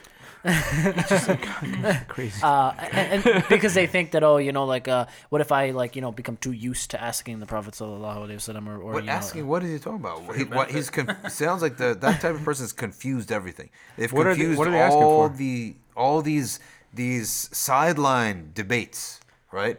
Okay, s put Tawassul aside. Throw put it all aside. All those things, just put them all aside, right? Put graves aside, and just make the uh, uh, the example of the Prophet peace be upon him central. Just achieve that first, Right. Now, now the reason I brought that up is, you know, the, the same people who say this is like, you know, they'll say like, look, look at the people who who who overpraise the Prophet Sallallahu You know, like, you know, they'll, they'll say, look at the people who overpraise the Prophet video you sent. You know, they're they're out here like killing the Shias and the Qadianis and the and the you know uh, know X X Y that, X Y and Z Yeah. for you know like just Yeah, generally. yeah, a, they'll say it's like oh look at all the I mean, you could be a kafir. We don't care. No, no, no. They'll say look at all the sectarian. We're not trying to wipe out the world because you don't believe in in the, in, in our religion. You could be a different religion. Be it. Uh, and ISIS Yeah, but the thing is that they're are- transgressing other bounds. So it's like, wh- what, Well- what really, what Yeah. example are they living up to? Well, ISIS in the is not. place, if uh, they're, if they're, ISIS isn't a great lovers of the Prophet, peace be upon. I'm I've never a- seen yeah. ISIS having a mode. I've never seen ISIS really talking about the Prophet, peace be upon. ISIS is not an example of Muslims who love the Prophet. That's for ISIS sure. is not an example of Muslims. Period. Period. Period, Period. right. Yeah. Yeah. So, um, just the idea of of uh, of bringing back something of the Prophet, peace be upon him. Forget the sideline debates and discussions. Right? What supports our belief in him in the first place? Right. Right? And that is prophecies. And if right? there's an issue, right? If there's a legitimate issue like blasphemy laws in Pakistan, yeah. Right? Would you have to address that on an individual basis? A basis? lot of people ask me to address it, but I'm not up to date on the No, issue. no, I'm I saying like, but what if there happened. is an issue, then that has to be addressed by the parliament in that country. Moeen to address and that fix too on it? the podcast. No, no. You talk about Asia what happened? He's talking about Asia. There was a I there was a Christian woman lived in some village, and you know, like like literally like rural people who have Yeah. very very little formal education, etc. And some of her Muslim neighbors accused her of blaspheming the Prophet sallallahu alaihi wasallam or something. Okay. And so there was a trial. I know that there is some question about the evidence and the propriety of it. Anyway, she was found guilty of it and sent in order to be executed. And then there was a, it, it got appealed up to you know the higher courts, and eventually the sentence was commuted. And over that, because of a statement that some politician made, some MP guy, that uh, that we have to do something about these blasphemy laws, and you know there's innocent people being brought into trial and found guilty or whatever. He was killed by his own bodyguard. Oh, okay. You know, That this was like happened a couple years years ago. ago, Yeah. yeah. and this is all around some some farmer in some village in rural Pakistan who may or may not have said something blasphemous about the Prophet sallallahu alaihi wasallam. Meanwhile, she worships a man. What do you care what else she does? Yeah. She's a Christian. She's worshiping Jesus alayhi salam. Like she's blaspheming against Allah. Are you saying that you have to just go around killing all the non-Muslims? Yeah. Like that's ridiculous. That's I don't know what part of the sunnah that is. like what else are you doing? Like it's not like she was actively like on a campaign of trying to disrespect our mm-hmm. religion or she's living in Pakistan. She knows better. She's not crazy. Yeah. And she wasn't like an activist and she wasn't some kind of scholar. and it's what's a regular rural woman. What's the result?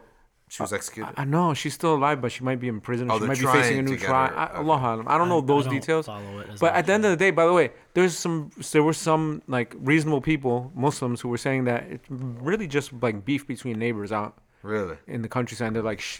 it's like the Salem witch trials, Yeah. right? Where some little girls accused some lady that was mean to them of being Yeah, a witch, yeah. and they ended up executing like about a half a dozen people. By the way, the Salem witch trials was like I think at most like Six people. Yeah, at most like ten, maybe something like that. They make it sound like it's It was like 10,000 six. It was like six women and like two or three guys that were ex- that were killed. Uh. yeah, they make it sound like they were wiping out whole Yeah, towns. yeah. It was like a handful of people, Really interesting. I, I actually always thought it was like you know like whole towns. like widespread, right? Yeah. really? I thought It it, was, was- always only just like a handful of people. Yeah, it was this one small community, like this one church, and it was like three, like ten to it's like prepubescent teenage girls who were like, "I hate that broad." I just always remember how ridiculous their criteria was in some cases where they would like attach a cinder block to somebody and be like, well, if they if they come back up, they're a witch. Throw them in and the if river. they die, then they were a Yeah, human. if she floats, she's a And witch. it's like, if but she she dies- killed a human. It's bananas. Anyway, so it might be just a case of something like that. Like you don't like your neighbor who happens to be non-Muslim, so now you accuse them of saying something blasphemous, and and it's like hearsay. By the way, it's like she went into court and was like, "Yes, I believe such and such." It's just somebody said that she said it, and then the extrajudicial killing of someone else is like. You can't. That's not part of it. And I know a lot of Muslims who are like, "Oh, that guy is a real lover of Rasulullah sallallahu alaihi wasallam," and you people that aren't defending him for what. He, my man, you there's no trial. Yeah. Like, what are you doing? You guys don't even have a mufti involved in this. This guy's a bodyguard. he's like a he's like a security officer. He's like a police guy. Well, how's he? How's he coming up with the ruling on on killing this Yeah, politician? that's true. Which which you just made someone an it's treachery.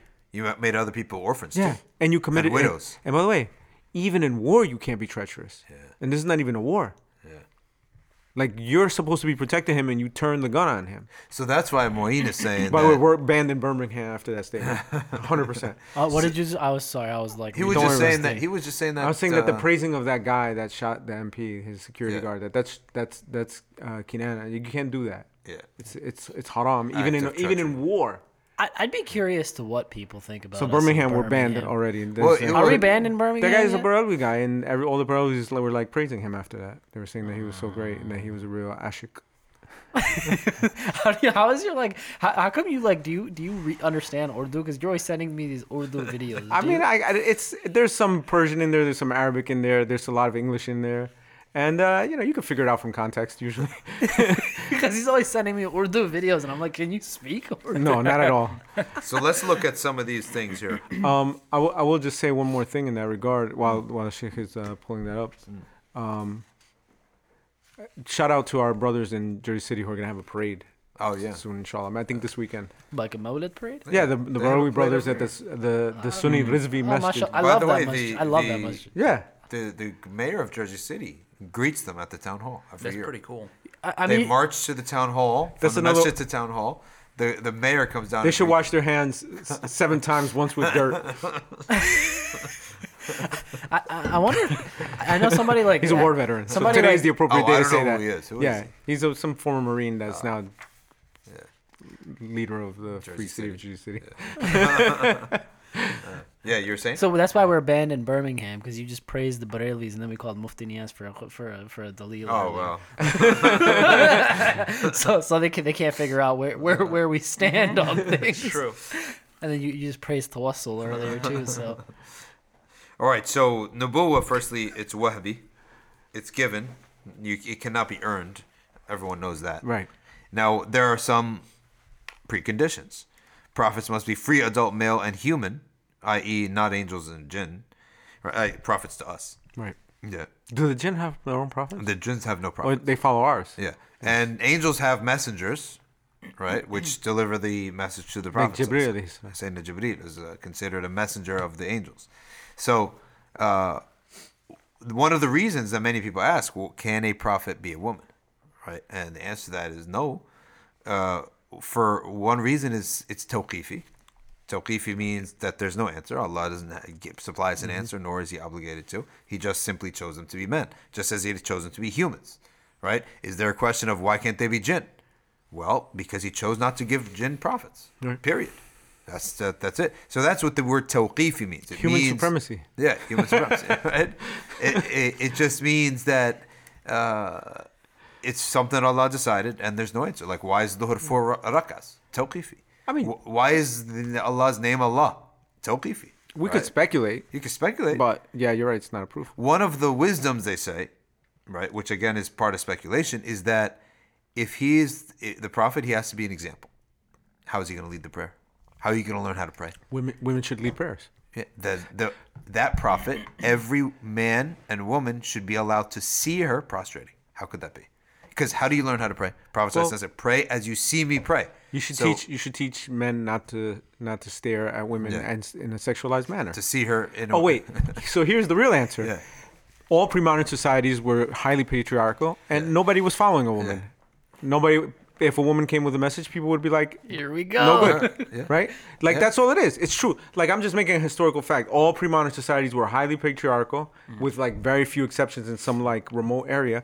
You're sending a messenger to people that they're supposed to follow. The men won't follow because they were they were chauvinistic. They wouldn't even listen. Right. They, They would have been even like, listen, right. and and what what would've had what witch husband or what husband, father, or brother is going to be like go out there and preach in the town square Yeah. while they throw like Yeah, Rocks rocks garbage at and you. stuff like. Exactly. Yeah. Yeah. Absolutely. Like there would be murders all over the place. People Uh-huh. would be like it wouldn't it wouldn't work. So Yeah, what what father would allow that? right, exactly. What husband or, would allow or that? brother or son? Yeah. Whatever the whatever the context is, no woman is going out there and getting physically and, and, and verbally abused Exactly. in the town square, and there's not going to be a blood feud. Because of the nature of those societies. Yeah, Right. Yeah, Well, not, we're not. If there was a prof, there's no more prophets. Yeah, exactly. So, But if there was a prophet today, Allah Alam, Yeah, uh, also right. look at certain things of haya, right? Certain things of modesty that would be sort of modest, way more uh, sensitive for women that are sensitive for men.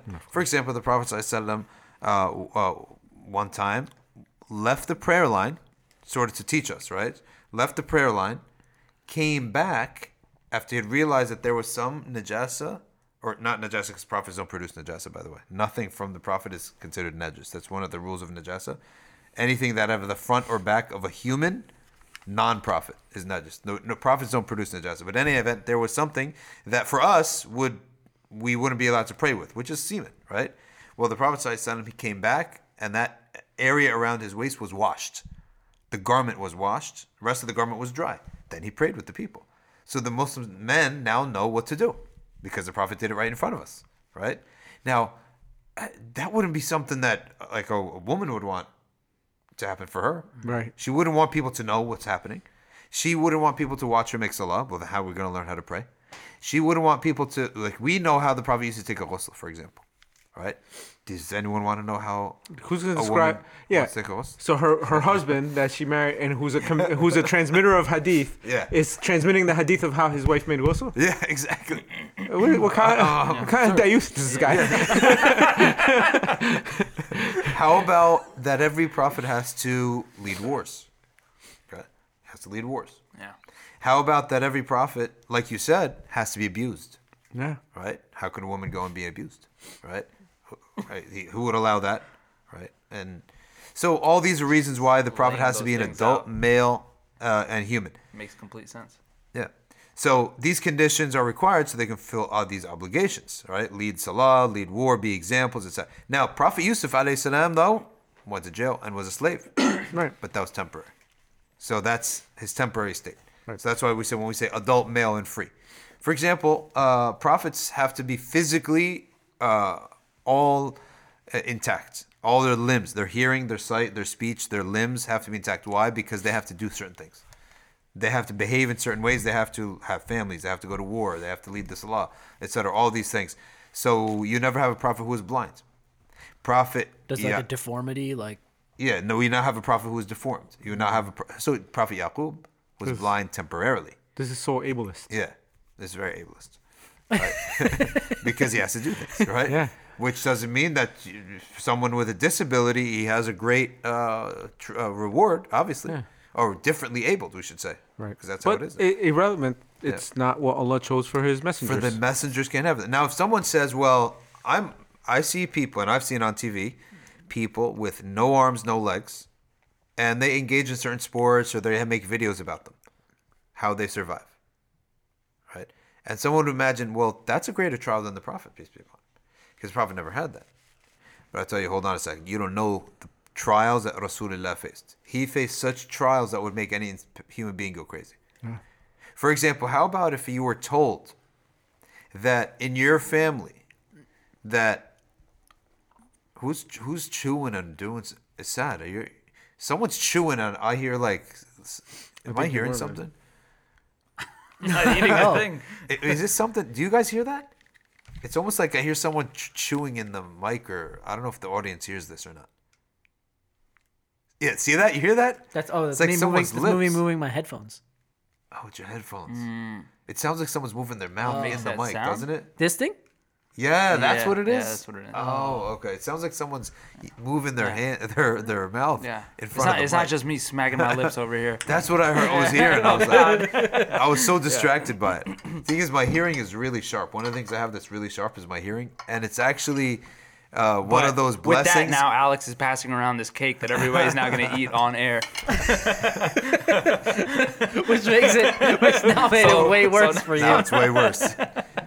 You know the one of the one of the blessings that is actually really uh, almost like it creates a lot of pet peeves is that my hearing is really good, Mm-hmm. mashallah, right?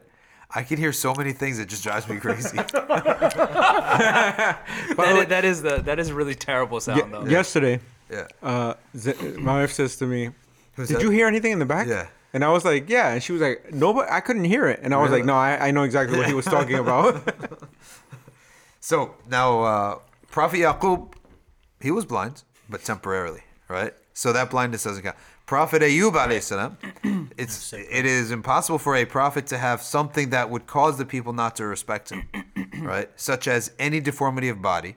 In every sense, they were eh, within the average height and weight of the mm. people, right? They always had more strength than anyone else and more intelligence and better eyesight and better hearing, right? They did not always have better eloquence, right? Or they not always right. Why? Because what is their what are they bringing from Allah? A book. So, in order for them to actually be made innocent of authoring the book, that people don't think that they authored the book, in many cases, the two great prophets who came with the two great books, the Torah and the Quran. The Torah is the first law, the Quran is also the final law. In that in the case of the Torah, Prophet Musa alayhi salam, Allah created him with the a lisp. In other words, that he caused an incident to occur in which Prophet Musa ended up putting a coal in his mouth. Like everyone knows the story, the very famous story that Prophet uh, uh, Musa was thought maybe he's the person who will uh, undo Fir'aun, right? And overthrow Fir'aun. Because Fir'aun had this nightmare, this dream that uh, one of the children of Israel will, uh, will, will dethrone me. So he ended up being in their house, right? So the magician said, "Well, see if he's intelligent or dumb. Put a date and put a charcoal, right? So a, a hot coal. If he takes the date and he avoids the coal, then he's smart. Then be careful. You have to kill him. If he takes the coal, then he's not smart. So he went to take the date, but Sayyidina Jibreel moved him, took the coal, and he quickly put the coal in his mouth, right? So he ended up with a lisp From the burn. from the burn. Now, why is that so important? It's so important because he's going to come with the Torah, right? He has to have a, track record of non eloquence. And because speech was hard for him, he was not a speech giver. He was very famous in Egypt, right? But he was not a speech giver. So when he came with the Torah, they're like, that's not from him. We know we know he's not a speech giver. Well, Prophet Muhammad also never read or write nor wrote poetry. So when he came with the Quran, right, he had never given a poem in his life, never recited a poem, never in, authored a poem. What's Right. man, what's really amazing too about the Prophet sallallahu alaihi wasallam is that if you if you look at his hadith, his speech is beautiful. The the the ability to convey so much meaning in so little words. Um, you know the economy of speech and the, the, the, the beauty of the way that he does it, and yet the Quran is on a whole other level. Something completely different. And, and that's the one. Since you mentioned the Quran and reading it in Arabic, you know earlier, uh, if you don't, if you just read like translation, right, and you're reading like a hadith and, and Quran, like if you don't know Quran well, like I mean, you may think that you know the words of the hadith are, you know they might it's like Quran or something, Yeah. right? I mean, once you learn Arabic, that's one of the the the the, the beautiful things that you notice that Mm-hmm. the Quran does not sound like anything else. No, it doesn't sound like Right. anything else. And by the way, Quran uses people. Many people ask, why does Quran use certain vocabulary and the Prophet uses different vocabulary? Have you noticed this? Yeah. It's, it's such a wisdom. It's to differentiate between the two. For example, jihad in the Quran is not like jihad in the Hadith. When the Prophet ﷺ says jihad, he means war. When the Quran says qital, it means war, and when it says jihad, it means striving and struggling, right? Um, and and many other f- other things. For example, sunnah, right, and hikmah. When the Quran uses the word hikmah, right, is the wise application of the prophets, and we call that sunnah, and the Prophet calls it sunnah, Right. right? So he said, "Man an sunnati." Whoever chooses another sunnah, he didn't say "Man an hikmati," right? Where- Whereas Quran says, "Al-kitab wal hikmah." Right. the book and wisdom. Now the wisdom applied becomes the sunnah. So these are some differentiators, and that's why not reading, not writing, not being a public speaker is not considered uh, a, uh, a detriment. It right. actually needed to be that way, and no one should say that the Prophet ﷺ was illiterate. Rather, they should say unlettered, because there's a big difference. Illiterate means someone is incapable of learning how to read and write Right. right? It implies that. Whereas unlettered implies that on purpose he uses other means besides letters. Okay. Now, uh, other things is that like Prophet Ayub, salam, they say that he had like a massive skin disease and worms were coming out of his skin. We don't believe that right. because no pro- no person could follow a prophet who had this. Uh, I didn't know that. some actually. Wasn't uh, state, when yeah. Prophet Yunus came out of the uh, the belly? Of wa- the whale? Didn't he have like a, s- uh, s- a skin?